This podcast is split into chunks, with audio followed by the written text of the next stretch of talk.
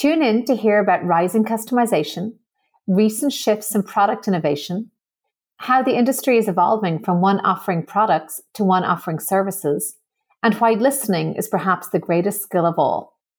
Our next guest builds sustainable investment solutions and issues research on a range of topics from impact investing to net zero targets to nature-based solutions to the energy transition. In this series, as a special treat, we are featuring the music of one of our guests in the series, Julia Kwamya. You can find the link to Julia's Spotify album in the show notes. I'm Ethan Devitt, and welcome to the 50 Faces podcast, a podcast committed to revealing the richness and diversity of the world of investment by focusing on its people and their stories. I'm joined today by Ben Phillips, who is Head of Asset Management, Global Advisory Services at Broadridge Financial Solutions based in New York. He's had a long background in consulting at firms such as Casey Quirk, Deloitte, and Cerulli Associates, and has focused for much of his career on the dynamics and evolution of the asset management industry. Welcome, Ben. Thanks for joining me today. No, thank you for having me on. Well, I'm really looking forward to talking about how you see the asset management industry today, since it's an area that fascinates me for obvious reasons. But let's start just by talking about your background, where you grew up, and how you came to enter the world of finance. So I grew up in Pennsylvania, in a very small town about an hour north of Scranton and about half an hour south of Binghamton. Had one stoplight, and it was a stoplight actually that had red, yellow, green on one side, green, yellow, red on the other, because they could only afford one bulb for each point in the stoplight. It was that small.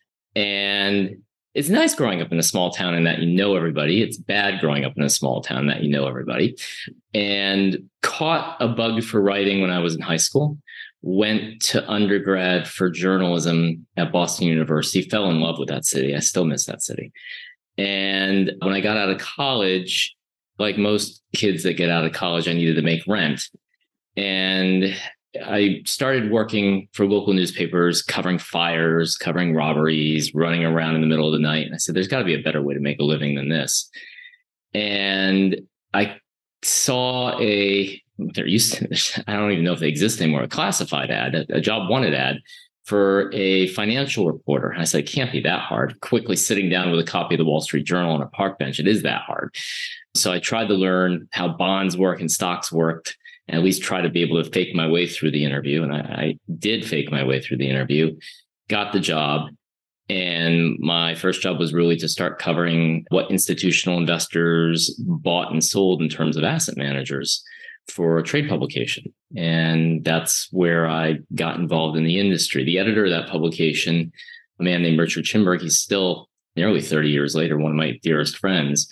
But it was an unexpected entry into what's really a very unique financial services industry. And I've been stuck with it ever since. Talk us through then moving from reporting on it to consulting about it, because that clearly takes a whole new level of mastery. How did that occur? That happened because as you start reporting, you meet a lot of people. And so you meet asset management executives, you meet consultants in the asset management industry. And what's great about this industry is there's so many people and there's so many different people and types of people. And I happened to be writing a long story on international asset management and basically ended up talking with a lot of people at Cerulli Associates, which is a consultancy that looks at the asset management industry. And that conversation just began to unfold. And as a result, I ended up starting to work there. That was Andrew Goulet, who now works with me at Broadridge. Geez, Ethan, that was 25 years ago.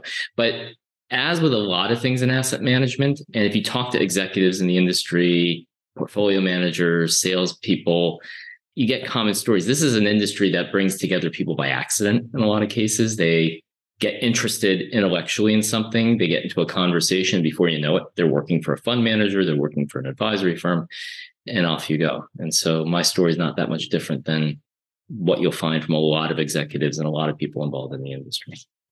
Well, I've been waiting to have this conversation for some time, but it seems fortuitous now that we're at the 25-year point for you, because that's the nice kind of neat quarter century to look back on the trends and evolution.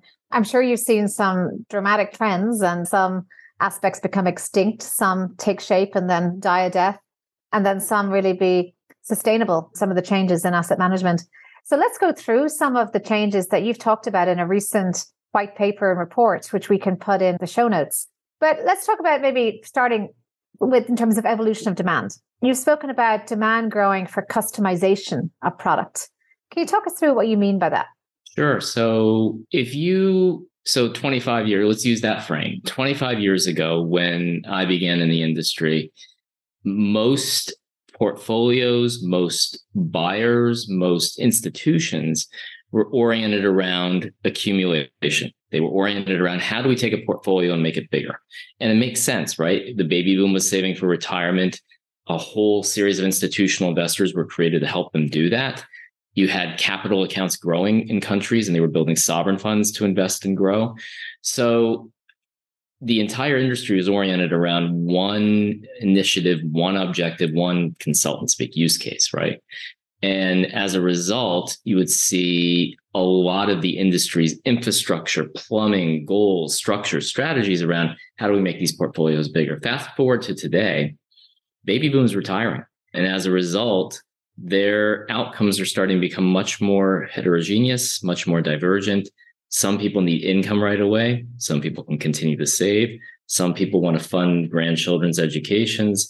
The needs of those portfolios and why they're existing are becoming much more, they're becoming a wider spectrum of outcomes. And as that happens, what you're also seeing happen is younger investors, as they come in, see savings as a different means to an end. And what I mean by that is, they're interested in accumulation, but they're interested in paying down debt. They're interested in non-financial objectives. They're interested in thinking about when I make investments, what does that mean for the world around me? What does that mean for what the world is going to become? And the decisions that they make around which stocks, the decisions that they make about how they save are quite different than their parents, and they're quite different from each other. So you have an industry that built itself around, we make a lot of money, we make a lot of profit leverage by doing the same thing for everybody. Now they're facing the fact that they actually have to do different things for different people. And that's the big change in its economics. It's really no longer as scalable. You know, some of this customization is certainly around individual. That might be the role, I suppose, of the private wealth manager, the financial advisor, the intermediary. Do you see that also at an institutional level, say for a pension fund itself, needing something customized? And I'm thinking not only of maybe income aspect or maybe time period, but equally exclusions tailored around a certain mission. You hit it all. I mean, it's around pure asset liability management. So we now have technology. We now have actuarial work. We now have a variety of portfolio constructs that help a pension fund say, I actually can fine tune cash flow streams specifically to an end. I can figure out how I will finish out the defined benefit plan. I can figure out exactly how I'm dealing with a shifting demographic in my employee base. So all of that's becoming more doable. That's one. Mission is another. What exactly am I doing with these assets? Particularly if you expand that from pension plans into endowments, into sovereign funds, what's the role of the savings that we've accumulated and how do we want that to work? That's important. Shifting generations, what older retirees have looked for in their pension output may not be what younger savers and retirement plans are looking for as they begin their careers. And younger employees don't stay in their careers as long as their fathers and mothers did. And so all of that is in the institutional world leading to how do we customize, particularly as investing gets more volatile. It's also about how do we manage the risk of investing? How do we fine tune that part of the equation? And so the customization dynamic isn't just a individualization, it's about all portfolios at all sizes. And that suggests to me that you really need a much more intelligent and also efficient product development function, because it needs to be tuned in. It also can't take 2 years in that if you see a shift in client demand, you need to be able to adapt, innovate, get there before the crowd. Do you see that that adaptation has been made in asset managers?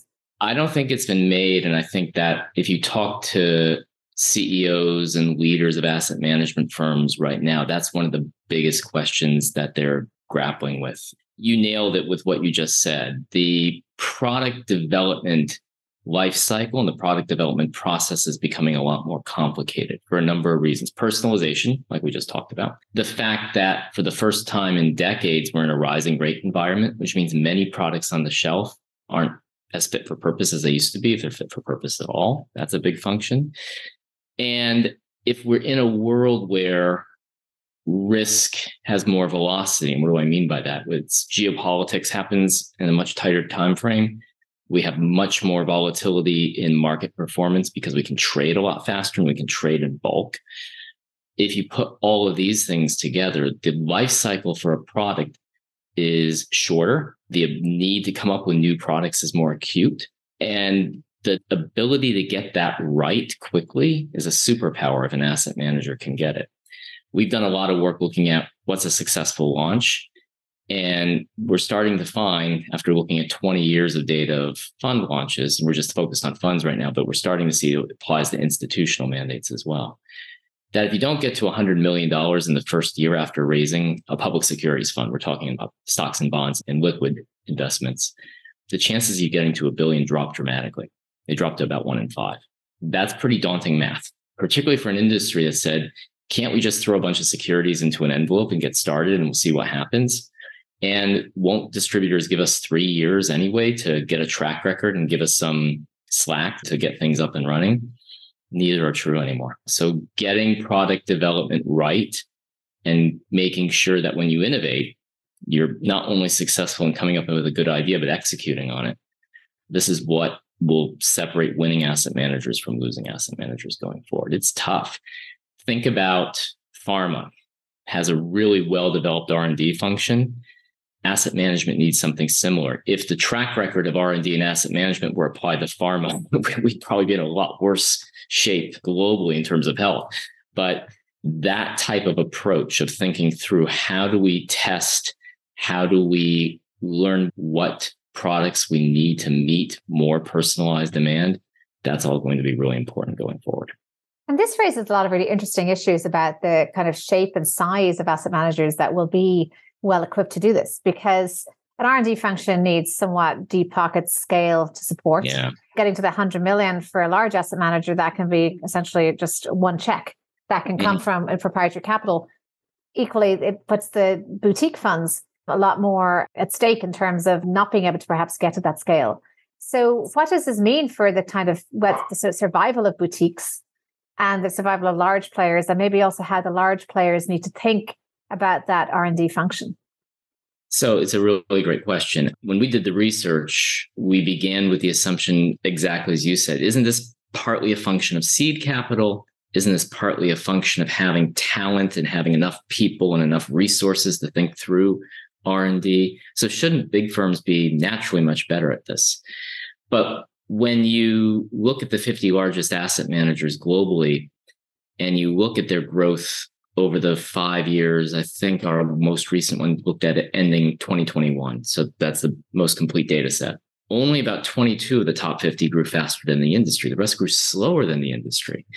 In a marketplace where asset managers are valued if they grow, so if you're a publicly traded asset manager, your multiple is most impacted by how much organic growth you can create. That's a big deal.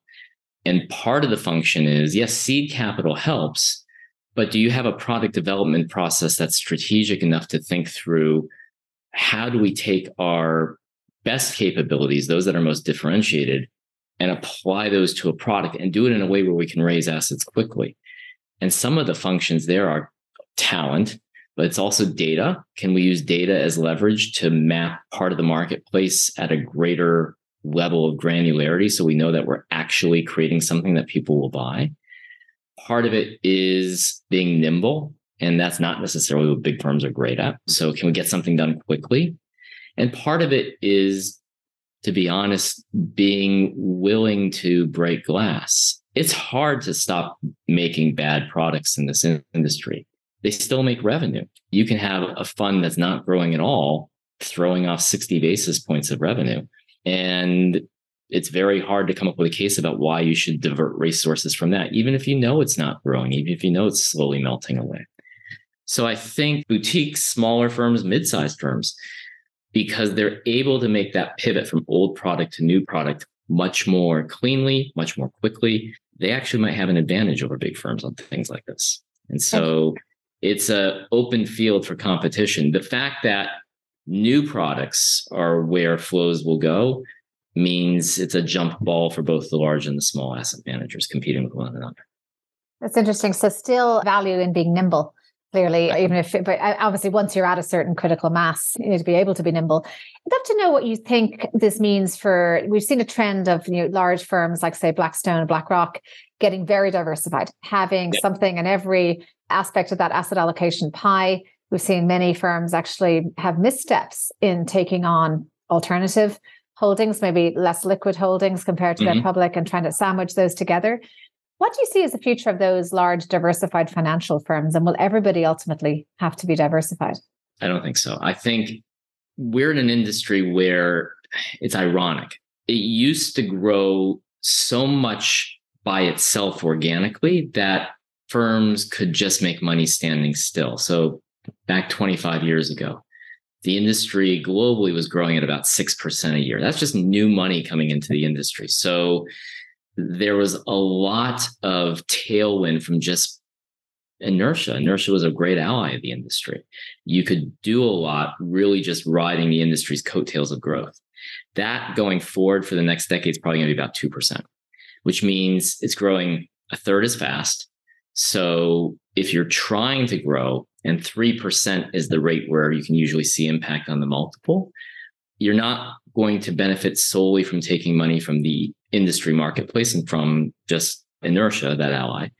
You're going to have to compete. You're going to have to claw some of that from somebody else. And I think the many industry players are telling us that they're realizing they haven't really been built to compete, because you have 5,000 firms offering relatively similar product like we just talked about, similar engagement and growing. You didn't need to figure out how to differentiate yourself from one another. Now they do.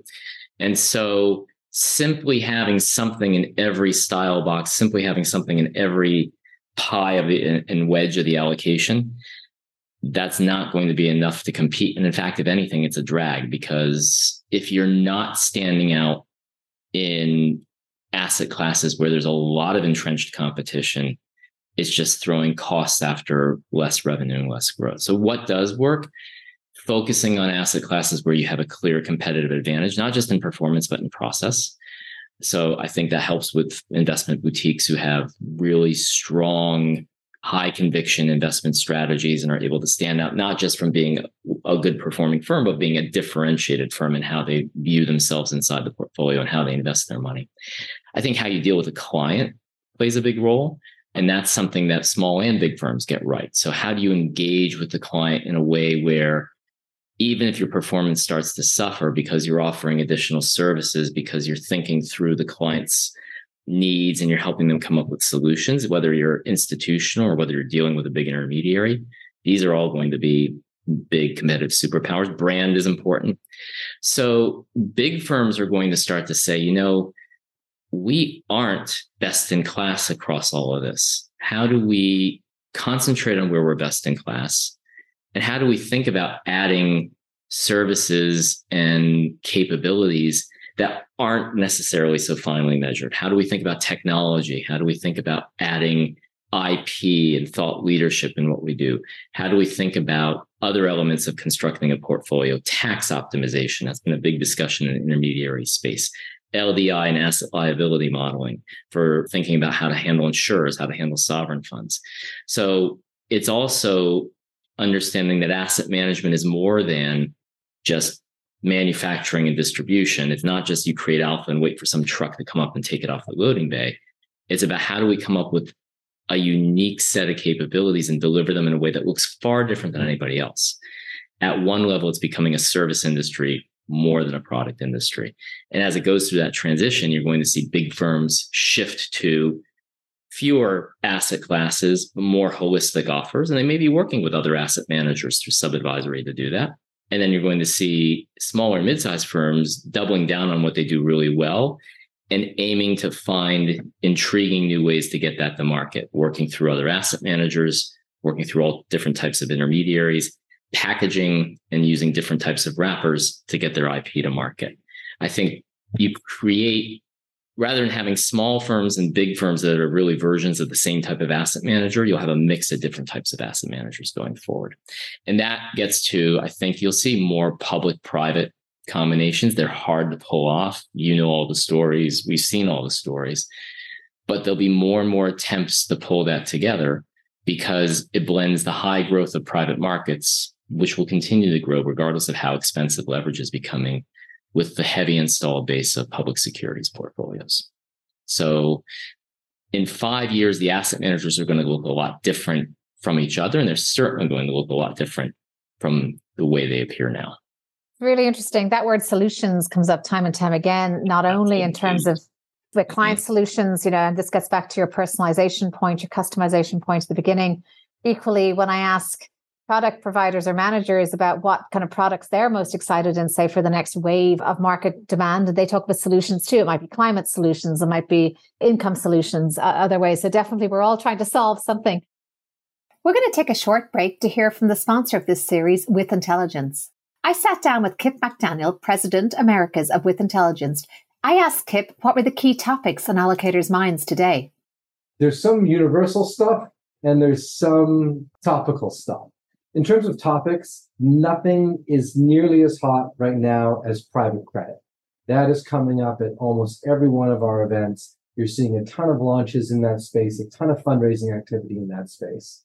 In terms of more macro topics, there is a sense among the allocator community that there has never been more happening in the world than there is right now, whether it's geopolitical, policy-wise, regulation-wise. There is a real sense that, it might have seemed tense at the time, but we went through a 10-year period in the last decade that, in retrospect, was quite calm. There wasn't a whole lot that was going on. That sense is very much changed right now. And now back to the show. Something you said really intrigued me about moving from the product industry to a service industry, because one of the issues with that, which I agree with actually, I welcome, is that products can be measured easily by performance. How do you measure service? And what do you put on your presentation materials that you've given decades of very good client service and your clients are all very happy? I mean, maybe if they vote with their feet and stay, that's an evidence they are happy. But how do you get to measure the service aspect? Well, you hit it right there. It's retention. We think of industry success in terms of net flows, which is measurable, right? How much did you bring in? How much did you lose? What's the delta? That's the net flow. If we thought about clients almost on their net present value, so in other words, wrap that all together, what was the cost of acquiring the client? How long did you hold the client? And what were you able to add in services and add in fees to that client over time? If the industry thought like that, they'd make a lot of different decisions. They say, okay, retention is more important than acquisition. Deepening our relationships with clients, whether they're intermediaries, individuals, or institutions, that's really important. We should be making decisions around that. And assets that we have that embrace that idea, things like brand, things like engagement, things like product development. Those are more important to win going forward. And so that mentality shift is a change in how to measure it. It's funny. This is an industry that has existed so long without knowing its customer, right? I think that's the institutional world. It's certainly the individual world. It goes back to that metaphor I just said. You just throw the alpha on the loading bay and the truck comes and there we go. That's how we make a 35% margin. That's no longer the case. Happily, there's data now that allows the asset management industry to learn more about their clients, not only by asking them, but by running analysis on them.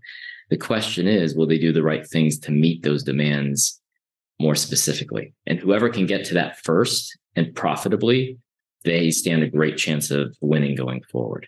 So that's the shift in tone, which is it's growth, but growth can come from keeping the clients that you have and helping them grow and benefiting from that as they do.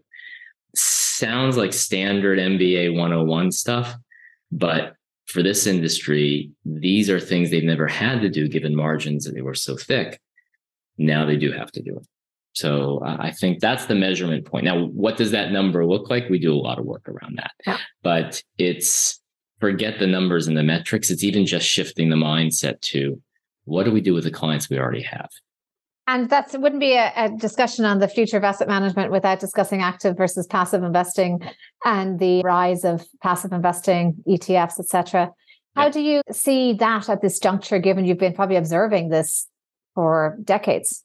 So I think the share of passive in terms of assets definitely in the institutional space, and I think getting there in the retail space, the individual space globally, it's reaching a balance. It's reaching an equilibrium. There's a point where clawing more money out of active and then the passive is going to be tough. There's always talk of a renaissance in volatile markets like we've had of active management. I think in this environment where we're not sure when and how rates level out or fall again, or maybe rise again, I think these are macro calls that benefit the whole idea of active management. But the bar has risen. That's what we warn active managers when we talk to them, which is, yes, this is a good time to be talking about all of the benefits of security selection, all the benefits of active portfolio construction, but you have to be really good at it. There is not room for 5,000 equally proficient active asset managers, not in this environment, not with how public markets work in terms of information flow and what's available to track those, and not in the private marketplace as well, where as you get more and more firms offering private credit, private equity, you will start to get a flight to quality, and you will, and quality by performance and quality by engagement. So I think for active managers, this is the time to double down on a number of things, but only the things that you know you do really, really well. Because if you don't do it well, chances are somebody does it better than you, or an index does it better than you all. And that's, I think, some of the sorting out that happens over the next 3 to 4 years as we go through a rates environment we haven't seen since the 70s. So it seems like it's never been a time for complacency, but it's certainly not a time for complacency now when it comes to... For an active asset management firm, it's also never been as big an opportunity as it could be right now, if strategy is right and you play your cards right. And it's interesting because even if passive is taking share, I think what we're seeing also in the private wealth world, the pie is growing. So, you know, basically, yes, it may take relative more share, but equally that presents a massive opportunity, not only for mainstream public active management, but also all those private strategies you spoke about before, particularly as these private individuals allocate more to that. I'd say the only place the pie may not be growing might be, say, the UK pension arena, for example, which are very much contracting. Yeah. Mm-hmm. So just last question on the industry is that the AI, which is obviously a pervasive technology now that we're wondering how it will disrupt. And in private wealth arena, we wonder, you know, about the robo-advisor encroachment always. How do you see that transforming the world of asset management? So it's interesting with the recent push on AI around large language models and generative AI. It's brought back, to some of us, it's brought back memories of this discussion before, which is anytime there's been a step function change and a significant evolution of AI, there's a lot of discussion about, well, can it be used in portfolio management? Can it be used in advisory? So to some extent, the questions are still there. I think this last round doesn't move the needle dramatically on some of that, because until AI gets really, really good with complex math, really good about complex logic, which it's on the verge of doing, but that's what breaks open how it's being used in portfolio management. So I think we're still waiting for that version of the software to come out, to oversimplify it. Where I think the most recent version really could revolutionize things is around engagement, because using AI to learn more about a client, to quickly bring in a vast amount of data sources, profile a client, and then quickly come out with ways to tackle the client's problems and create this starting point for a financial advisor, for an institutional consultant. I think those could be really interesting. Think about it like paraplanning functions within the whole advice spectrum.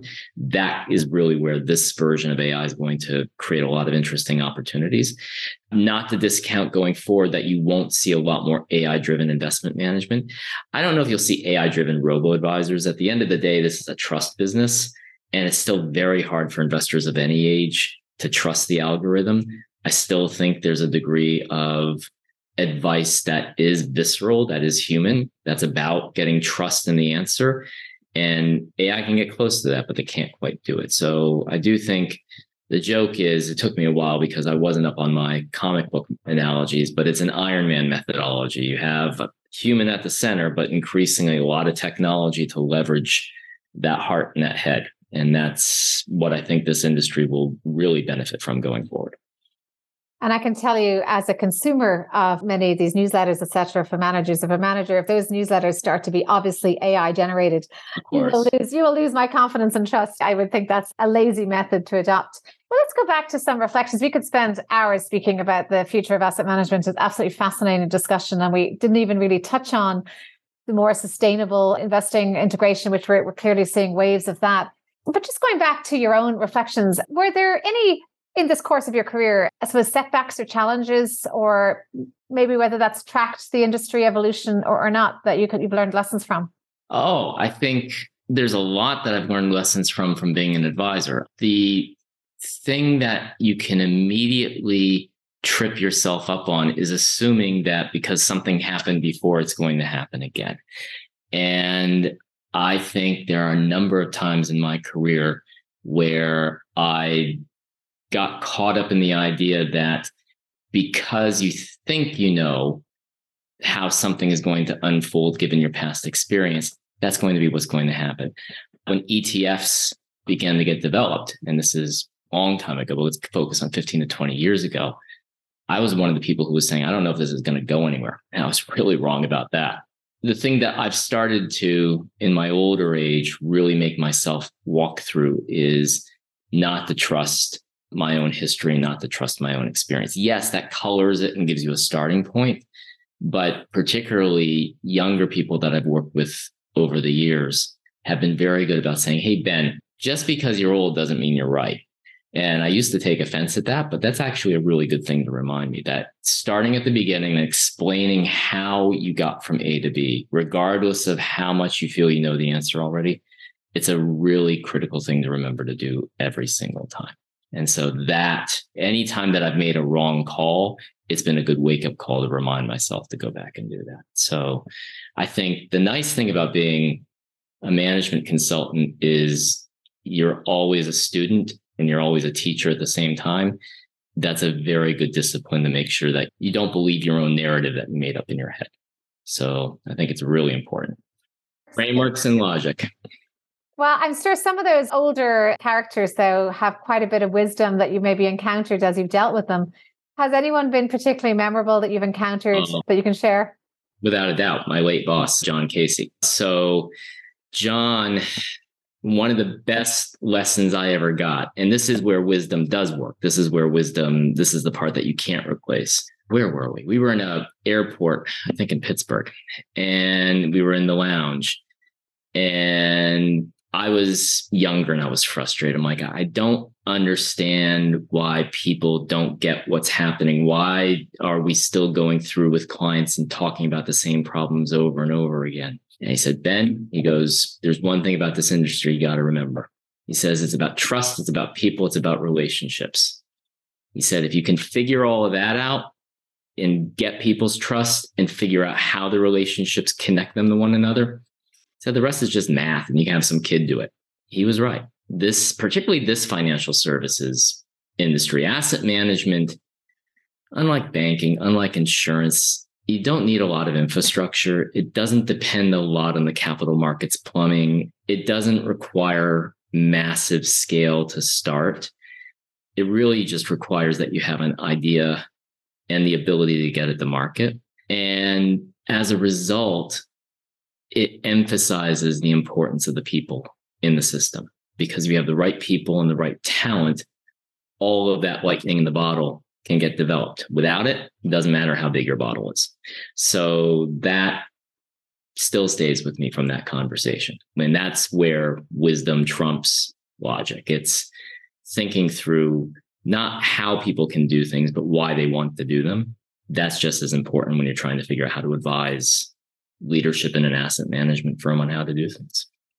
Just coming off that, when you said you're advising leadership, it's very people focused. How much time are you spending on culture within asset managers today? Is it one size fits all? What makes a successful culture one place have the same hallmarks, or does it really vary based on the people behind it? It's a great question. We spend a lot of time on culture. I don't think we or the client probably spends enough on it. It's viewed as something that's part of the bedside manner, let's call it, and not something that's a critical competitive advantage. It should be. I think your point's really valid. The idea of culture in an asset manager is usually shorthand for giving portfolio managers autonomy. So in other words, we have to make sure that everybody feels they can make the decisions. And that's important. But increasingly, I think it's a number of things. It's, can we attract the right talent? So do we have a culture where people want to show up at work? Can we attract talent that can be a team? So there's a lot of need for individual decision-making in portfolio management, but the ability to bring people in that can sense how to make the sum greater than the parts, that is a trick. That's leadership. And I think that's probably the third and biggest thing is a leadership culture in asset management. It's going through a generational transition. Many CEOs are retiring. And as new leaders come in, they're younger, they have more experience running the business side of asset management. They've gone through ups and downs. And so they've built that out. And they know that to get change done, to get big transformation done, which this industry needs on a number of levels, they have to be able to motivate people to do it. And that's all cultural. So I think these are the levers in leadership that we probably don't spend enough time on. It's what are the right products? What's the right way to distribute it? How do you get the numbers to work? But none of that will help if you can't get people motivated to make risky change as a team. That's the intangible competitive advantage that's hard to create. Well, hear to that. My last question is around any words of wisdom, creed, or motto, besides those wonderful words from John Casey that you've shared with us already, that you can leave us with? Anything that made an impression on you that, or maybe that you would advise your younger self? Oh, I can tell you what I advise my younger self. Don't talk as much. The power of listening, and when you're delivering advice, is really important. There's a natural proclivity. I certainly had it. I had it in spades to talk in meetings, to talk about what you know, to gain credibility, to feel comfortable that people, particularly leaders that are more experienced than you, to feel justified that you have a seat at the table, right? So you're very quickly trying to invest in all this conversation. When in reality, the best thing you can do is start just by asking people what they're trying to do. I know it sounds simplistic, but that question tends to ground leadership in any advisory situation very quickly. And here's what my problem is. And then you can have an honest conversation. So I would definitely take my younger self aside and say, shut up, open your ears, listen a little bit more. And people tend to have, for leadership problems and for business problems, people usually already have elements of the solution at hand and in their mind. The job there is to help them sort through it and connect the dots. And so the best way to do that is to let them get everything onto the table so that you can start doing that. So that's happily, I think, younger people that I've worked with over the past 15, 20 years actually do listen more. And they have that natural ability. I don't know what that's from, but I've been learning from them, particularly recently. And that's been really helpful for me. Well, Ben, I'm glad you did talk here. This is when you were supposed to talk in this context. And the talking has been just as clear and as insightful as the writing, which I will put links to in the show notes. And just really has been a great, I think we've really dug into a lot of that 25 years of knowledge here. You may be a consultant, but what I'm hearing is you're also a coach, a counselor, and so much more than what we think of as a consultant might be. So thank you very much for coming here and sharing your insights with us. Well, thank you very much for the conversation. This has been great. You've asked terrific questions. So this was a wonderful conversation. I'm Ethan Devitt. Thank you for listening to the 50 Faces podcast. If you liked what you heard and would like to tune in to hear more inspiring investors and their personal journeys, please subscribe on Apple Podcasts or wherever you get your podcasts. This podcast is for informational purposes only and should not be construed as investment advice, and all views are personal and should not be attributed to the organizations and affiliations of the host or any guest.